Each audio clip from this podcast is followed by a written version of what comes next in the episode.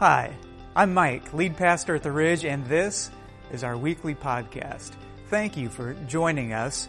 Our desire is for you to grow in relationship with God, connect with others, and to experience God's purpose for life by adding value to the life of another. I hope that this message will build your faith and encourage you as we seek to grow together in God's Word. Enjoy today's message. Well, Happy New Year, everyone. You know, for me growing up, New Year's Day looked a lot like Christmas. Um, we still gathered as a family, and Mum's roast dinner and amazing dessert were served up again, much to my delight. But as I've gotten older, I've kind of seen New Year's Day as more of an opportunity to look back on the year that's passed and to kind of ask some questions of myself going forward. You know, maybe make some resolutions that'll hopefully last longer than a week, right? Well, this morning I'd like for us to consider a parable of Jesus that I think poses some great questions for us as we stand on the edge of a new year.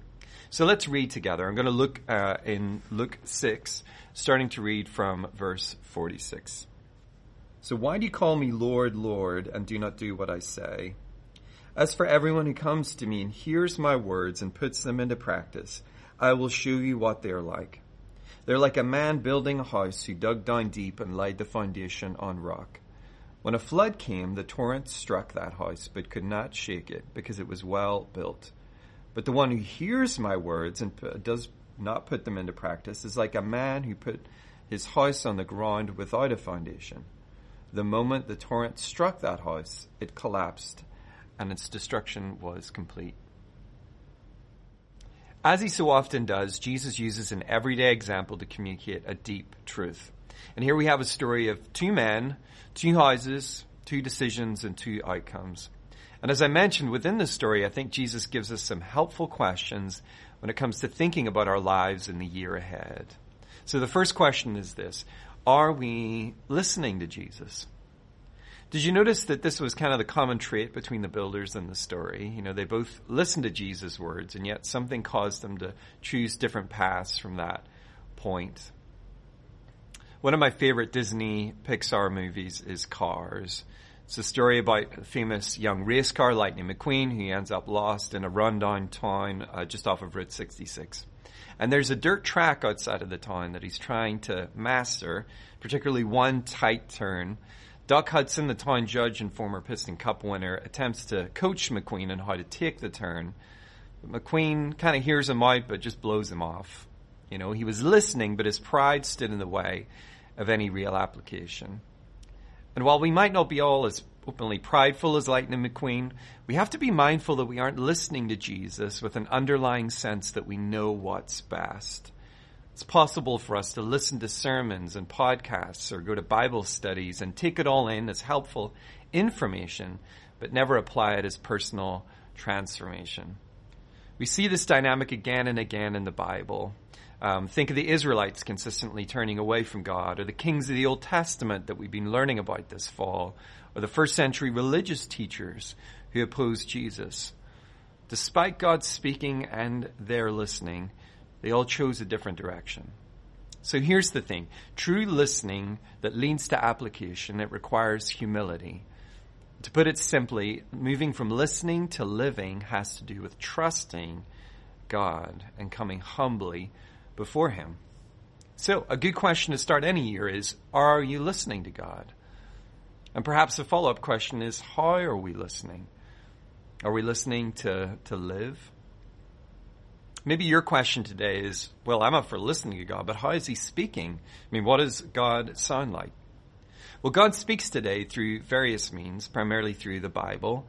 You know, an amazing collection of books written over 1400 years, inspired and collated by God through everyday people like you and me.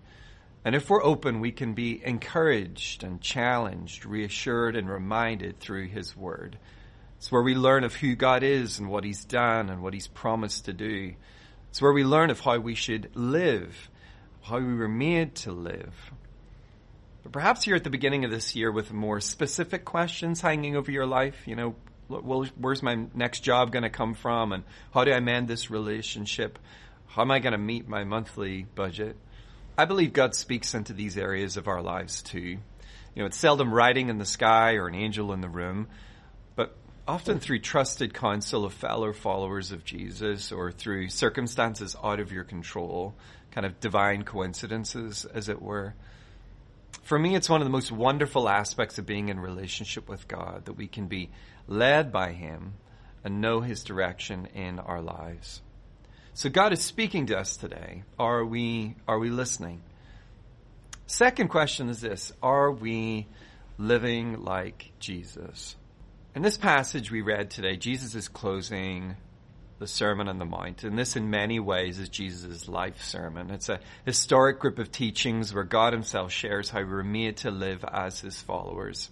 And Jesus concludes his message with something that kind of ties the whole thing together. And verse 46 gives us a clue as to what that is. So he says, Why do you call me Lord, Lord, and do not do what I say? His audience had just heard teaching directly from God himself. And yet Jesus finishes it all by saying, following me is more than listening. It's more than learning. It has to do with living. Have you ever known a child that loves to clean their room. It feels like kind of you're more likely to see Elvis in your local fairway, probably. Um, imagine my child's room is a mess, which I know it's kind of hard to imagine, but just go with me here. Imagine I say, okay, bud, go and clean your room. You know, it's a mess. And he comes back later and he says, well, uh, I say, well, did you clean your room? And he replies, Dad, I spent some time thinking about what you said. I even wrote it in my, in my, journal. I actually brought some friends over to discuss what you said, and we all felt encouraged and challenged by it. But he never actually cleans his room. It'd be kind of bizarre, right? The point of the direction was for him to apply what was said. And this is what Jesus is teaching us here. Following him just isn't about listening or learning, but it's about actually living it out. I saw something recently in a passage that uh, personally really challenged me. I'd read these verses a number of times, and yet it struck me in a new way. It was in Luke 3, where some people came to see John the Baptist, Jesus' cousin. Now, G- John had become a popular figure due to his kind of unique demeanor and his challenging teaching.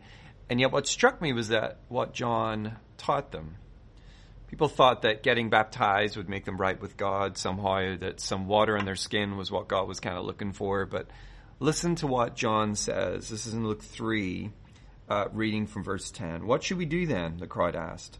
And John answered, Anyone who has two shirts should share one who has none, and anyone who has food should do the same. Even tax collectors came to be baptized. Teacher, they said, What should we do? Don't collect any more than you're required to, he told them.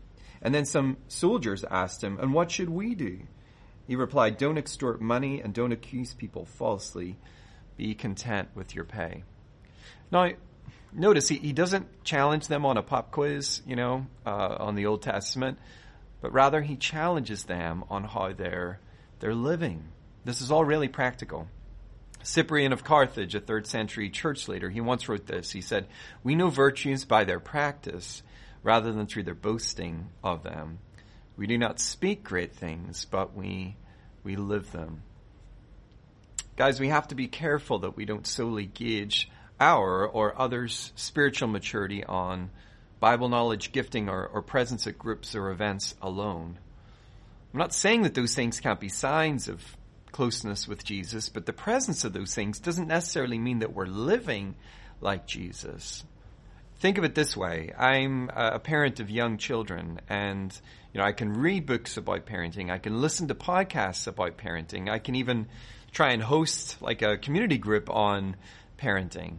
But that's not really the gauge of my ability as a parent right that is when you look at how i am i'm acting interacting with my children as a father and it's the same thing with us in our walk with Jesus. We can do all those things, and those things are good, like reading books or listening to podcasts or um, going to studies and things like that.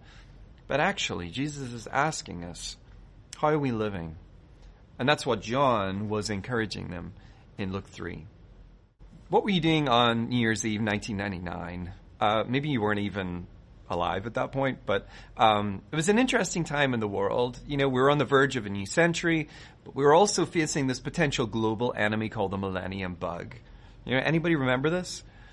The Millennium Bug was a flaw in many computers around the world where their programs only recognized the last two digits of any year. So there was grave concern moving from 99 to 00 that computers were going to think it was like the 1900s, you know, and uh, catastrophic effects would happen on banking and power plants, transportation.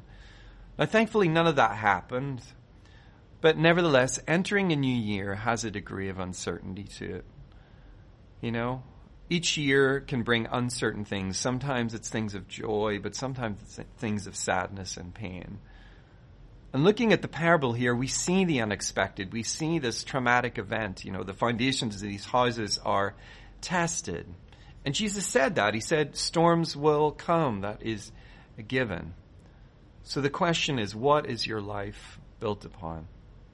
Kind of makes me think of this house. This photo was taken along the coast of Texas after Hurricane Ike hit in 2008. And roughly 200 houses were swept away in Gilchrist, Texas, but this one stood firm. Kind of makes you think, what was this house built on and who was the company that built it, right? But what is your life built on? Maybe some questions that are helpful to, to ask in this is what am I banking on when hardships hit? You know, or when life seems to be crumbling, or, or what am I leaning on? But Jesus invites us to build our lives on Him. He says this in verses 47 and 48. As for anyone who comes to me and hears my words and puts them into practice, I'll show you what they're like. They're like a man building a house who dug down deep and laid the foundation on the rock. When the flood came, the torrent struck that house, but it couldn't shake it because it was well built. Okay, first thing to notice here the wise man had to dig down deep. You know, building a life that's stable and steadfast isn't necessarily the easiest path. There is a, a, way that seems easier to us, perhaps more comfortable or more desirable. And yet Jesus invites us to find true life, living the way He made us to live. He said, I am the way, the truth, and the life. And that way might always be the easiest way, but when we follow after Jesus, we step into a life that we were made to live. Second, when we consistently obey Jesus' commands, our lives change, but so do our hearts and our minds. Living Jesus' way creates a firm foundation in our lives, just like the man building his house on the rock. When we consistently obey God, there's a, there's like a reinforcing of our hearts and our minds that occurs. There's a development of perseverance and resilience in us. Faithfulness to Jesus develops strong hearts and stable minds, you see. The winds of worry and uncertainty may blow against us, but we will stand in the midst of it. Third, we're invited to build our lives on the teachings of Jesus, but also on the person of Jesus. See, notice in this parable that when the weather was fine, both houses, they both stood and in fact, on the outside, they probably looked identical. Yet, when those houses were battered with winds and floodwater, the structures searched for a firm foundation to hold to. And one held firm, grounded in rock, the other gave way, grounded in sand. So, what happens when chaos breaks loose in our lives? We're driven to search for something stable to cling to, like those houses we reach down into whatever foundation we've built our lives upon. Our hearts and our minds, they reach out for peace and for hope, security, strength and comfort and reassurance. So what kind of foundation do we find? Well, we can build our lives on our accomplishments or money or possessions or relationships. But those are kind of like the sand that Jesus is talking about. Not that they don't have a place in our lives and that those things aren't important, but they don't really work as the foundation of our lives. What we need in a foundation is something that transcends seasons, something that it's stronger than life's storms, something or someone we can depend on. Jesus is teaching us when we put our life it's done in Him, the eternal, good, all powerful, loving God, we find a rock to root ourselves in. One we can look to for strength and direction and peace, comfort, and a future when all seems lost. He is the rock that will enable us to stand when the storms hit. So Jesus' story about these two men, it provides us with some great questions for New Year's Day, I think. Firstly, are we listening to him um, through the Bible, um, through the Holy Spirit, through the counsel of others? Are we living like Him? Is it actually translating into the way we live? And last, are we building our life on Him?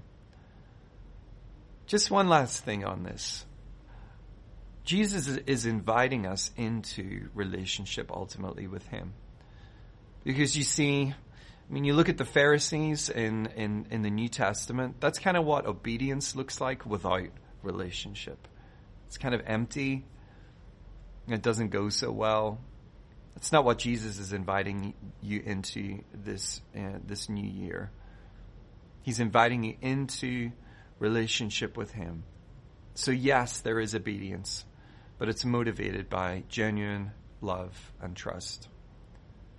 So maybe take some time just to consider these questions as you head into 2023. Happy New Year, Ridge. Hope this is a good year for you and your family. Thanks for joining us today and listening to our weekly podcast. My name is Will Herron. I'm the Director of Discipleship here at The Ridge. If you would like to dig a little deeper into what we've been talking about today, uh, be sure to check out Beyond the Sermon. This is a weekly devotional that goes out after second service on Sunday. There you'll find the scripture that we've been looking at, some questions for you to, to dive into. But then there's also a discussion uh, that I have with whoever is teaching that Sunday, and we just dive deeper into different themes and topics from the sermon. If you've enjoyed our podcast, feel free to share it with your friends and also